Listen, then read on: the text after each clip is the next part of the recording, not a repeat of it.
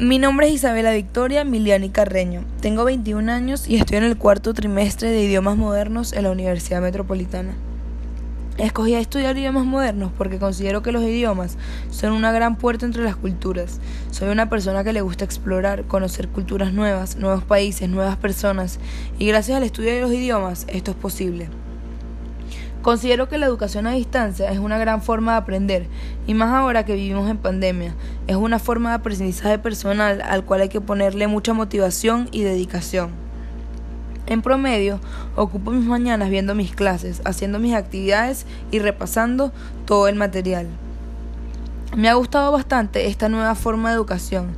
Hay muchas materias que disfruto y que siento que tengo más tiempo para comprenderlas por mí misma.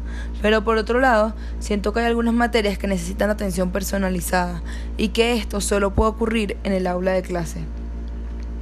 Siento que el COVID-19 ha sido estresante para todos. Personalmente he decidido tomármelo con calma, pero con mucho cuidado, ya que vivo con mi abuela. Y para mí eso se convierte en el estrés, ya que tengo que tener mucho cuidado al salir para no contagiarla. La universidad ha colaborado muchísimo para que podamos seguir estudiando. Sé que han preparado a los docentes y que cada profesor lo ha hecho de la mejor manera posible.